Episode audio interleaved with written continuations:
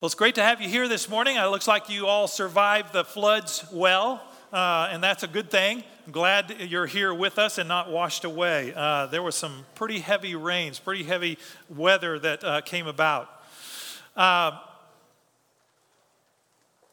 there was a guy, there was a film that I loved uh, years ago called Chariots of Fire. I didn't look up what year it came out. In a minute I say that, there's fact checking going on, right?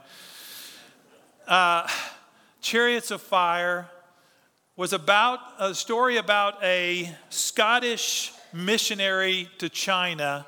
And before he went to China, to where he eventually met his demise, his death at the hands of the communists, uh, he was an Olympic runner, Eric Liddell.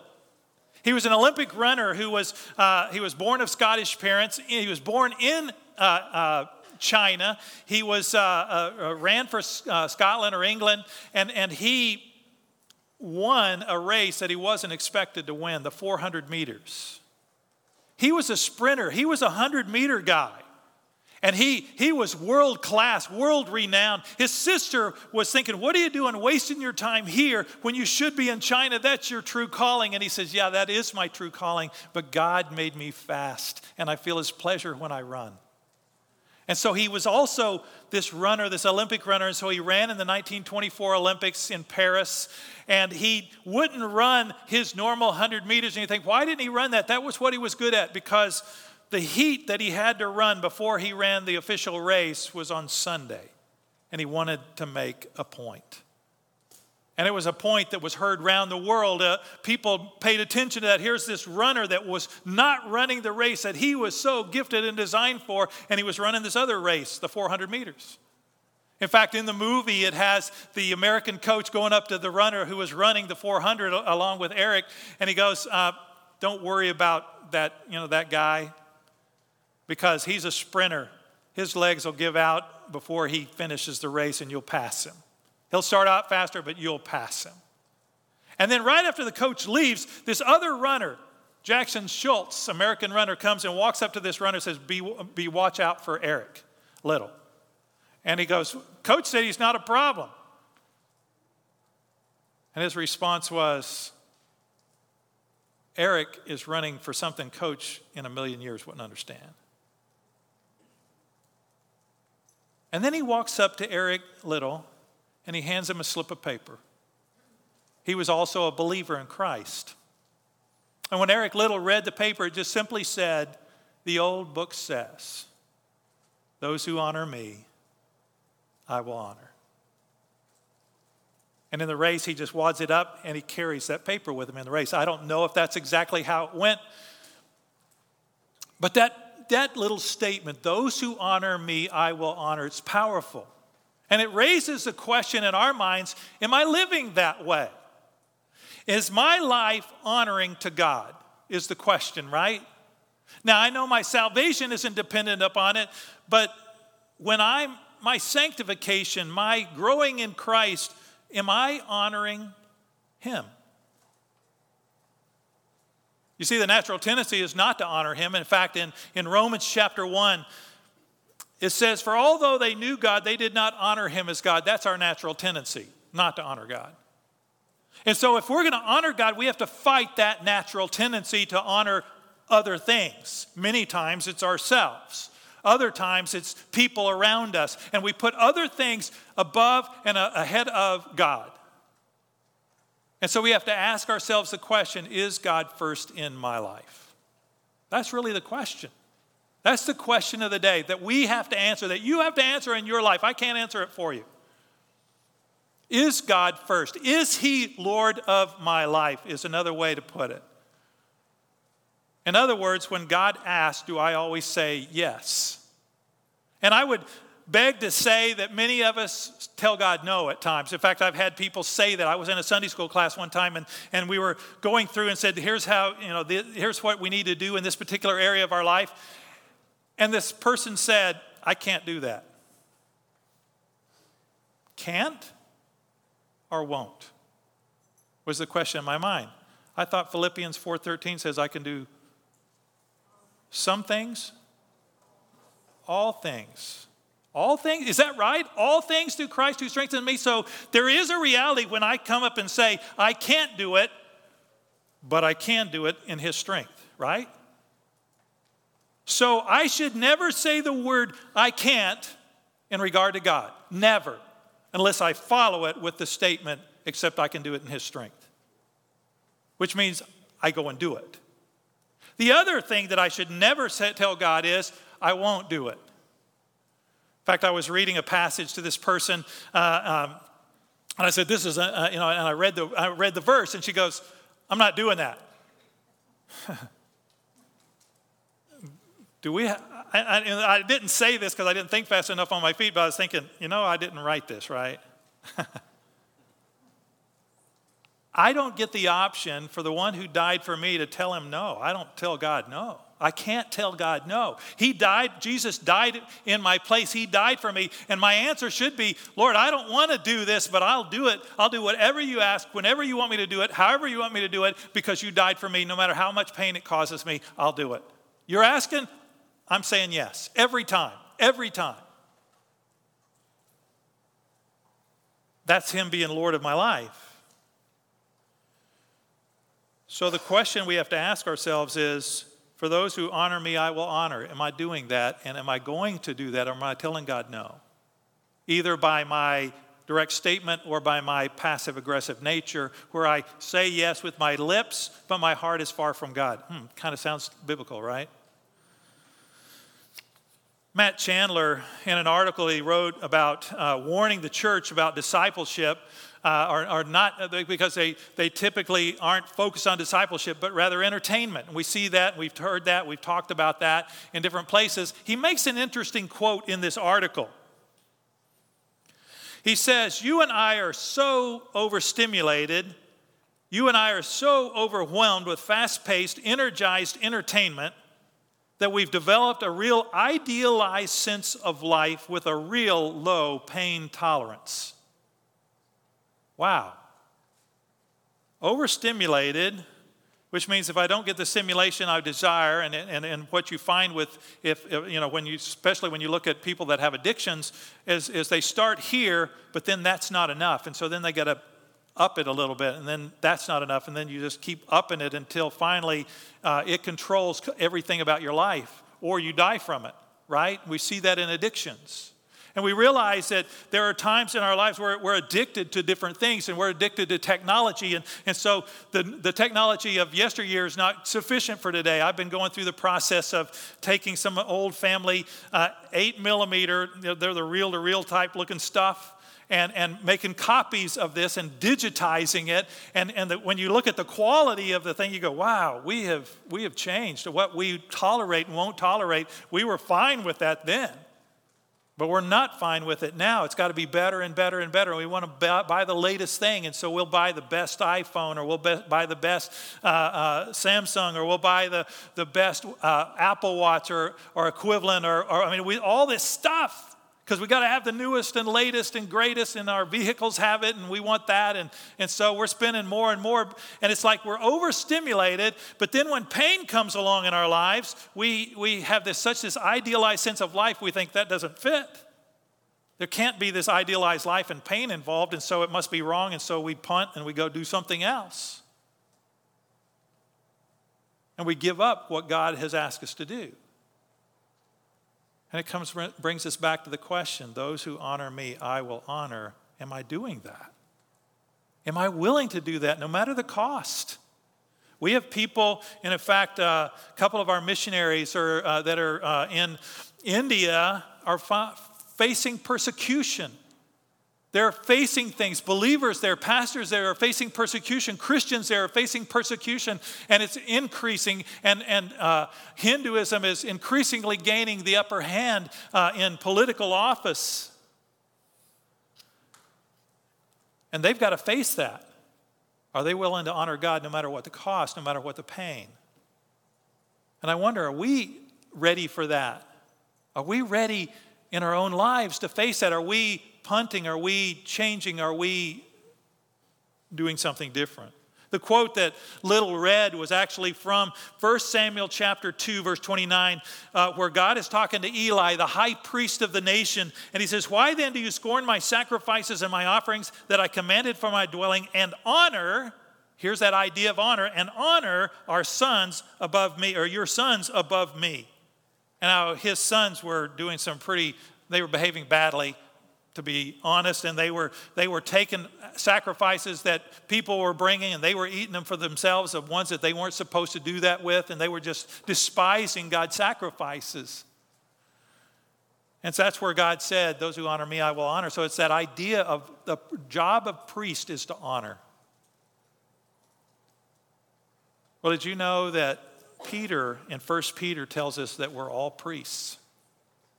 That we are believer priests. In fact, if you'll turn with me to 1 Peter chapter 2. 1 Peter chapter 2, we see this idea of the priesthood of the believer and where that comes from. It's something that during the Protestant Reformation, we understand the gospel was fought for, that there was this idea that salvation is in Christ alone. That you put your faith in Jesus and salvation occurs. But they also fought for the priesthood of the believer, and that was something that for years was kind of ignored. And even still today, we don't think of ourselves as priests, but you are. If you put your faith in Jesus Christ, according to this passage that we're getting ready to read, you are priests. And not individually priests, we are priests of God. And so we begin here in, in 1 uh, Peter chapter 2, verse 4 is where we're starting. 1 Peter 2, and verse 4. It says, As you come to him, the living stone, rejected by men, but chosen by God and precious to him.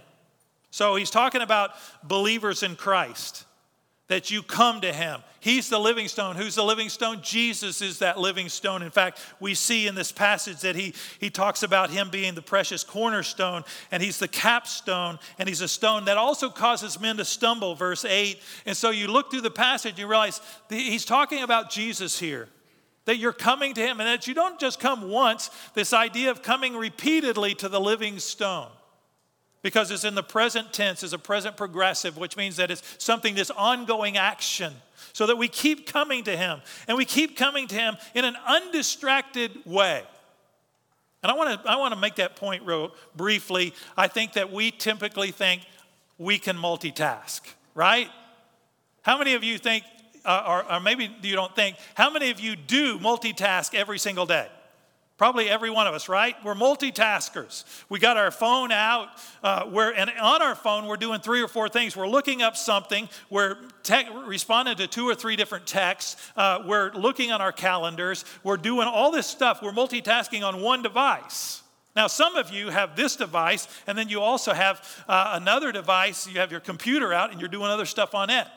And some of you, while you're studying, or supposed to be studying, you got your TV on, you got your computer on, you've got your, your book open, you've got your phone out, and you, all these things going on, right? I mean, that just happens. I mean, I know I'm a student again, and so uh, I find myself trying to multitask. Here's what Stanford did a study on. They said researchers find that multitaskers perform poorly. And we all raised our hand, didn't we? Uh, It says, in many ways, multitasking impairs performance. So while many people think that they're effective at juggling multiple tasks, they're actually pretty lousy at it. I mean, this is a Stanford study that I'm quoting here. It says everything distracts them. Uh, multitaskers are suckers for distraction and for irrelevancy. Wow. How many times do I click on a button? Oh, this looks interesting. Click you know, and, and then a, a, news article comes up, and uh, you find yourself reading this article that you think, this is not going to change my life, this article, you know, but I'm reading it anyway with, with great fascination, and I'm supposed to be doing this other thing over here. It's easy to do. He says, heavy multitaskers underperform in almost every area of the study. I mean, listen to that. In almost every area, under, underperform. By doing less, you might accomplish more, is the conclusion of the study. I think about whenever I first came to Christ and I would spend time, uh, uh, I would spend daily time with the Lord. And I didn't have a phone, those didn't exist then. And so I, I went to this fountain at UT and I, I sat at this fountain and I took a little hymn book with me and I would sing a song and then I would read a passage and then I would pray. And I did that every day. And I was undistracted. I had the noise of the fountain, and so it knocked out all the ambient noise around me, and I was just focused on the Lord. And it's easy now to be spending time with the Lord in our cars and we're watching traffic and we find ourselves, you know, we start praying and then we never know when we stopped, but somewhere along the process we stopped praying and we're, oh, got to watch out for this guy and you got to speak to that guy and, and uh, wave at the other person and, you know, all these different things that uh, happen when you're driving. And, and you, so you find yourself struggling with distraction in our time with the Lord. And I think for many of us, we live a distracted Christianity and not a focused one. And it, and it speaks to, and that's why when I look at this, I think God's called us to something. He says, Come to him on a regular basis, the living stone, who's rejected by men, but chosen by God and precious. And then he says, You also like living stones. So he's the living stone, right? We are living stones, so we're chips off of the old block, so to speak and we serve Him, becoming more and more like the living stone as living stones. It says, are being built into a spiritual house to be a holy priesthood. Now, stop there. The spiritual house, that imagery is the imagery of the temple. And so, if you take the imagery of the temple, and so uh, uh, let's, uh, we got a picture of the temple. Uh, this is a 50 50th scale model of the Temple of Jerusalem. It's found in, uh, in Israel at one of their museums, and uh, it used to be at the Holy Land Hotel. When I first saw it, it looked like more like a miniature golf place until I walked in there and said, "Oh no, this is the first century Jerusalem." And uh, and this guy, this ar- uh, archaeologist, built this what he thought from descriptions the temple must have looked like in the time of Jesus and had the court of women, which is that first courtyard. The second courtyard, the court of men. The priest could go into the holy place, and the high priest could go into the holy of holies where the ark of the covenant was. He was the only one could do that. He only did it once a year on the Day of Atonement. And they tied, uh, according to tradition, they tied a rope around his ankle. And the reason for the rope was that if he walked in, he had bells that dangled around him, so you know, uh, uh, know he's still moving around. And if they didn't hear the bells dangling, they figured God must have taken him out. Can you imagine being the high priest and going in kind of fear and trembling? And, uh, and knowing that that rope is the signal that, uh, you know, if, you de- if you're dead, they can drag you out without going into the Holy of Holies. And so it was that precious of a place. You didn't just walk in there and waltz in there. But in the Holy of Holies, which would be in that building, those two rooms would have been there. The holy place and the Holy of Holies would have been in there. There was an altar of incense separating them, and there was also this curtain. And if you remember when Christ died, something tore in half that curtain. And now access was available to every believer into the very presence of God. Then, only the high priest once a year. Now, Every believer. Why? Because we are believer priests. When you accept Christ as your Savior, you not only become His child, like John 1.12 says, but as many as received Him, to them gave you the right to become children of God. That is to those who believe in His name. So when we believe, we become children, but you also become priests. And not priests individually. We're so individualistic in our society, we think, oh, well, I've, I'm, I'm, a, I'm a priest. Well, that's true. That is true but we are also priests collectively. And a priest uh, in, in ancient Israel couldn't just go build his own temple somewhere else, and you have all these temples everywhere, and he, or didn't just go do his own thing or build an altar somewhere. Uh, they did that early on, but when the temple was constructed, they didn't do that. This is where it happened, and you think, collectively we are individually priests but we're not priests were never designed to work independently of one another we're designed to work together in the body of christ as priests, plural, collectively. Well, the day that Jesus died, the temple went from that building to the human heart.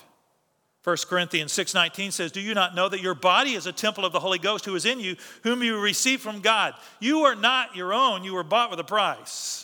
Therefore, honor God with your body. So there's that idea that I'm a temple now and I honor God with my body. I'm a priest, not, so not only am I the building or the edifice or the, the container of the Holy Spirit, my body, I'm also the priest that administers sacrifices, but not the same types of sacrifices. What does he say in the passage? A holy priesthood offering spiritual sacrifices acceptable to God through Jesus Christ. What are these spiritual sacrifices? What is the job of the, uh, of the priest? If I'm supposed to offer a spiritual sacrifice, and by the way, uh, when you think about the body of Christ, one guy wrote about it and he says, we have, we, uh, Christianity does not have a priesthood. In other words, has some priests and some non priests. It is a priesthood, a priesthood of all believers. And I think he's right. So, as a believer priest, and we are all that, if you've accepted Christ, you're a priest. You don't have to go to a priest because you are a priest. It'd be daft for you to go to a priest if you are a priest, right? So you don't need to go to a priest. You are a priest. You can enter into the holy place. Hebrews tells us that. That Jesus went as a forerunner for us, and that we can enter into the very presence of God to find help in time of need mercy and grace in time of need. We enter into the holy place. So, what do priests do? What do we do as priests? Well, I, I know that um, there are things in life that we start doing and we're not sure how we're doing it. I, I, I started this week doing flax and chia seeds. Have, have any of y'all do the flax and chia seed thing? Uh, I started doing that, and, I, and, so I went to the store, and I, somebody told me about it, and it's supposed to be a superfood or superfoods, and they're supposed to do all this great stuff for you, and omega threes and all that. And so, and I looked all that up and what they do for you, but I didn't look at how you're supposed to do it. and they had the powder there, and I thought, well, I don't know what they put in that powder. I'm going to get the real seeds, right? I want these chia, I want these flax seeds. And so the first day I'd take a dip of those and I'd put them in my oatmeal. Whole just poured them straight in, seeds uh, in my oatmeal. It was kind of looked funny, and I stir it up, you know, and, and ate it and ate it for a couple of days. And I finally thought, I wonder if this is the way you're supposed to do it. And so I thought, that's probably something I should look up, right? so I look it up, and, and it says, never eat them as a whole seed. You're supposed to grind them up into a powder. Oh, that's a good idea, as I'm picking, you know, flax seeds out of my teeth. Uh, and so I, I realize, you know, there's things that we do that we don't know what we're doing. Well, as believer priests, we don't always know what we're supposed to do. So, what are we supposed to do? How is this supposed to work? There's a number of passages. In fact, Peter doesn't tell us here how, he just tells us that. We are believer priests, we're a holy priesthood. He later says we're belonging to God. And he says we're supposed to offer spiritual sacrifices. And then when you look at the rest of the New Testament, you see some spiritual sacrifices, not actual sacrifices, spiritual sacrifices. So what are those? Romans 12, 1, passage many of you know well. Probably never thought about it in terms of a believer priest offering spiritual sacrifices. Here's what he says Therefore, I urge you, brothers, in view of God's mercies, to present your bodies as a living sacrifice Living sacrifice. Have you ever seen the altars uh, of Israel? Uh, uh, if you'll throw that picture of an altar up, it has four horns on the corner. And usually you put the, the sacrifice on the altar, you would cut its throat, you'd let the blood drain out in usually a little trough that's on the top of the altar. There wasn't one on this one, but it'd go in a little trough. You, uh, the priest would collect it, and he would put it on the four horns of the altar. He would sprinkle it on different things, and so that was a part of the sacrifice.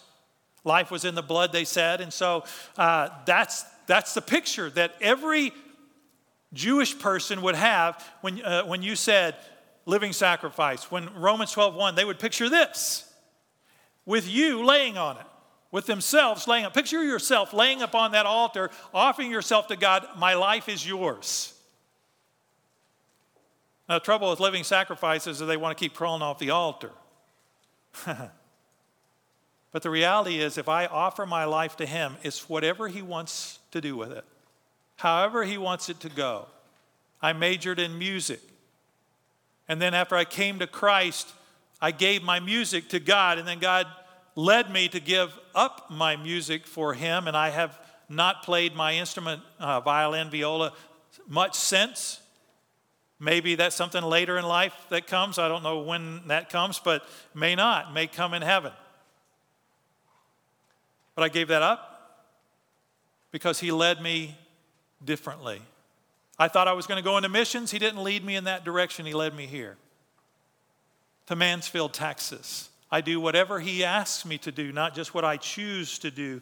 The idea of lordship has that idea the idea that he is Lord of my life, and Lord means something. It means when he says something, I say yes. Every time I say yes, I never tell him no. That may be a struggle for you. Maybe there's some areas of your life where you're telling God no. I want to encourage you to write that down and say, God, how can I start telling you yes in this area? Paul says in Philippians 1:20, Christ will be honored in my body, whether by life or by death, for to me to live is Christ and to die is gain. That's how we honor him in our bodies, is living for him. In Romans 15, 16, it says, Because of the grace of, that God gave me to be a minister of Christ to the Gentiles, in the priestly service, there's that language of sacrifice again, or priesthood, in the priestly service of the gospel of God. And so, that idea that when I share my faith, when I speak the gospel to someone else, that's a sacrifice to Him. Priest's job are to bring people to God.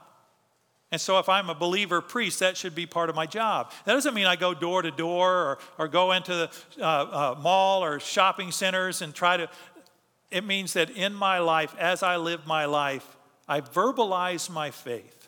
Because I can live my faith. St. Francis of Assisi talked about that, that, you know, uh, uh, evangelism is, is uh, living for God and then occasionally using words. No, it's always using words. It's always my life and my words. Otherwise, somebody thinks, oh, he's just a great guy. But now they know he's a great guy who loves Jesus, or whatever guy they want to think I am, but he loves Jesus. He speaks about him. I speak about the things I love. You speak about the things you love. You love your hobby, you speak about it. You love your, your spouse, you speak about them. I mean, you love your kids, you speak about them. We speak about what we love. And so if we're not speaking about God, about Christ, then we need to ask ourselves an important question about that How is my love for him? because I speak about that which I love. In Hebrews chapter 13, verses 15 and 16, it says, Through Jesus, therefore, let us continually offer to God a sacrifice of praise. A sacrifice of praise. And so we praise the Lord. We praise God uh, uh, collectively as a body of believers that we speak His name. God says, This people honors me with their lips, but their heart's far from me. So if I come in here on a Sunday morning, it means I got to get my heart right in order for my praise to be right. And it's real easy not to do that. I've had Sundays like that, I'm sure you have too, where you come in and you're thinking, Lord, my heart's not in the right place. I, am getting ready to praise you and I want it to be in the right place. And for me, I, I'm getting ready to speak for you. I want my heart to be in the right place. Lord, help me with that. I'm not there yet. And, I, and sometimes I'm standing over there and I'm singing, but I'm also praying, Lord, move me in my heart, transform my thinking. Something's not right, and I want it to be right. You ever done that? Come on a Sunday morning and you just feel flat? That's the time we need to praise Him and ask Him, Lord, get me there. In Revelation 4 and 9 and through 11, it says, And whatever the living creatures give glory and honor and thanks to him who's seated on the throne. And what did they sing to him? What were their praises? Worthy are you, O Lord and God, to receive glory and honor and power. For you have created all things, and by your will they existed and were created. And I find myself, when I look at that language, I say, Do I pray like that? A lot of times I don't. Do I praise like that? Sometimes. If we want to change our language, sometimes it is helpful to, to read and pray that back to God. It's sometimes helpful to, to pull out the Psalms and, and, and it says all these different things about God. Pray those Psalms back to God. Personalize them. Use the language of the Psalms. God, you are, you are a fortress. You are my tower. You are my, my strength. Uh, uh I mean, you look at those different images and, and you think, what we typically do is we bow our heads, and our first words out of our Lord, uh, our, our mouths is, Help me in this area, that area, whatever, right? We need to use the ACTS plan adoration coming first. Just focus on the Lord and don't quickly move to your prayer list. Just talk about God. Name the names of God, mention who He is. Because when we begin to spend time in our prayers only thinking about what we need, we come away from our prayers discouraged and disheartened. But when we think about who our God is and what His promises are for us, we come back from those times of prayer feeling stronger instead of weaker. Paul says in 1 Timothy, I love the language here. 1 Timothy 6, 15 and 16. Write this down. Maybe even memorize these words. Uh, he who is the blessed and only sovereign, the King of kings and Lord of lords, who alone has immortality, who dwells in unapproachable light, whom no one has seen or, or can see. To him be honor and eternal dominion. Amen. You think, wow, what a prayer. That needs to be a, a prayer that we pray back to God and think through in regard to God. A fifth thing that we need to do in terms of spiritual sacrifices as Philippians 4 18 talks about. It says, I have received full payment and even more. I'm amply supplied now that I have received from Epaphroditus the gifts you sent. So he's praising them for giving to the ministry, for giving to God. And, some have said the book of Philippians is a, is a prayer letter uh, where, I mean, a, a, a thank you letter uh, for what uh, the gifts that were brought to him. He says, They are a fragrant aroma or offering, an acceptable sacrifice pleasing to God. And so these gifts is, are a fragrant offering, acceptable sacrifice. There it is, a language of sacrifice when we give. Now, many of you say, well, yeah, I knew as a pastor you'd be asking for money. no, I'm not asking for money for Mansfield Bible Church, for me, or anything. I'm asking you, in your relationship to the Lord as a priest, to give to Him. And, and we think typically, oh, 10% is, is God's and the rest is mine. No, 100% is God's. Everything that you have and are is His. If you've offered your life as a living sacrifice, it's all His. Everything is. And you are simply entrusted with His stuff to use in a way that would honor His name. That's what priests do. So some of you would say, Well, I, I, can't, Pastor, right now. I can't give. And I'm not saying, like I said, to give to a particular place. I'm saying give to the Lord. And if you can't give, if you're, if you're too indebted uh, to give, then, then go to Financial Peace University. Uh, that's a program that we offer here at Mansfield Bible. Tony Ariano uh, did it for us. I'm hoping he'll do it again. And, and he did a great job with a group of people. And, and you get your finances to a point where you can give. And then you've got to pray, God, change my heart so that I will give because you are worthy and it honors you. Proverbs 3 9 and 10 honor the Lord with your wealth and the first fruits of all your produce. He goes on to say, for in Scripture it says, See, I lay a stone in Zion, a corner, a chosen and precious cornerstone, and the one who trusts in him will never be pushed to shame. So there's salvation right there, believing on Jesus, who trusts in him. Now, to you who believe, again, this idea of belief, this stone is precious, but those who do not believe, the stone the builders rejected has become the capstone and a stone that causes men to stumble and a rock that makes them fall. And so, there he's a stumbling stone for some. They stumble because they disobey the message. And what is the message? Believe on Jesus, which is also what they were destined for. But you, you who have believed on Jesus, you who have trusted in him, you're a chosen people, a royal priesthood, a holy nation, a people belonging to God. We belong to God. Why? And he gives the reason that you may declare the praises of him who called you out of darkness and into his wonderful light. And so we think, what are we supposed to do as priests? There's a list of five things. If you go ahead and throw that slide up there that has the five things on it, here's the five things we talked about. There's five different passages that we looked at. We give our bodies or ourselves to him. We proclaim the gospel. We speak who Jesus is and how we love him. And that may just be our testimony that we give. We praise his name. We do good. We go about doing good. That's what was said about Jesus. It just says he went about doing good. And in fact, that was in the Hebrews verse also. It says that, uh, that, we, that we offer him praise, but also doing good and sharing. And so that we do good. Jesus was someone who went about doing good. We give of our financial resources. What I want to encourage you to do is pick one of those. In fact, you may want to take your phone and take a picture of the list. And if you have your uh, uh, the outline, uh, it has the verses listed uh, there. And pick one of those that you think I'm not so good at this one, or I need to get better at that one, or I don't even do this one at all.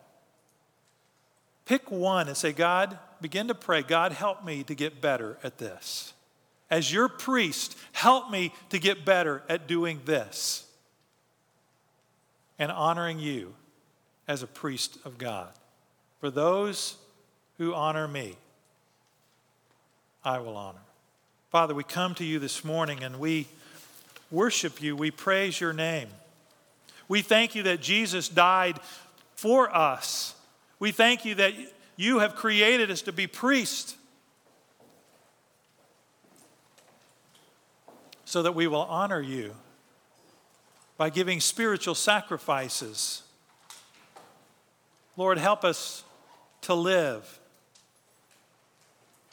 in a way that our bodies, our lives are yours, that our financial resources are yours, that our daily activity is yours, that we would live for you as priests.